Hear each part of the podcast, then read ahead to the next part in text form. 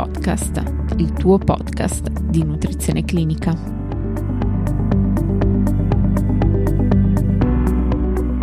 Benvenuti a tutti. Oggi, grazie al contributo della dottoressa Rocco Mariolina, medico e biologo sanitario, che opera in ambito pubblico e privato, esperta in nutrizione clinica e gastroenterologia, parleremo della dietoterapia nella steatosi epatica. Lascio quindi la parola alla dottoressa. La steatosi epatica, detta comunemente fegato grasso, consiste nella presenza nel fegato di una percentuale di grasso superiore al 5% del peso totale dell'organo, dovuto all'accumulo di trigliceridi nelle cellule epatiche. Causa frequente di steatosi epatica è l'abuso di alcol. Ma la steatosi epatica si verifica anche in soggetti che non bevono alcolici e talvolta in pazienti molto giovani, addirittura bambini. In questo caso si parla di steatosi epatica non alcolica, detta anche NAFLD, frequentemente associata a obesità, dislipidemia, in particolare ipertrigliceridemia, intolleranza glicidica, diabete tipo 2, sindrome metabolica in generale. Il problema nasce dal fatto che la steatosi, in taluni casi, in seguito a reazioni infiammatorie, può evolvere in steatoepatite, che purtroppo negli anni può degenerare in cirrosi epatica. La terapia della steatosi è la terapia dietetica, un'alimentazione appropriata, o meglio la dieta mediterranea, corretta e bilanciata, diventa proprio in questa patologia terapia. È importante ovviamente una riduzione graduale e non troppo rapida del peso corporeo. Pensate che nei casi di NAFLD associata ad obesità è sufficiente una perdita di peso di 8-10 kg per avere grandi miglioramenti nella situazione epatica.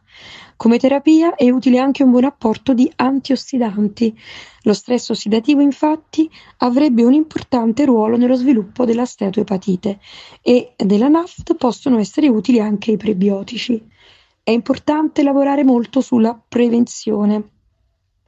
Quindi sull'abuso di alcol e sull'obesità, proponendo come sempre un modello di dieta mediterranea corretta e bilanciata, regolare attività fisica, riduzione dell'assunzione di alcol, cottura semplice degli alimenti. Vorrei però porre la questione, o meglio porre la vostra attenzione su una questione, e cioè il fatto che la steatosi epatica è stata considerata a lungo un riscontro occasionale di scarso rilievo clinico. Solo recentemente in ambito gastroenterologico è stata identificata la malattia da fegato grasso non alcolica, nella quale la steatosi può associarsi, appunto, come vi dicevo, a flogosi e fibrosi. Il quadro istologico può essere paragonato al danno epatico causato dall'alcol, ma, come appunto vi ho detto poc'anzi, compare in pazienti che non abusano di alcol. Negli ultimi anni finalmente si è presa coscienza che la NAFLD è una delle più importanti patologie croniche del fegato e va considerata la manifestazione epatica della sindrome metabolica associata o meno a diabete di tipo 2. Le implicazioni cliniche della steatosi epatica non alcolica sono derivate in gran parte dalla sua frequente incidenza nella popolazione mondiale e appunto dal suo potenziale evolversi verso la cirrosi epatica e lo scompenso epatico. Nei pazienti affetti da diabete mellito o iperlipidemia, un buon controllo del metabolismo viene sempre raccomandato, ma purtroppo non è sempre efficace a far regredire la malattia da fegato grasso non alcolica. Appunto, la riduzione di peso garantisce un notevole miglioramento dei test epatici, soprattutto in obesi e bambini. Ad oggi nessun farmaco si è dimostrato utile nel ridurre o guarire il danno epatico, indipendentemente dall'eventuale perdita di peso.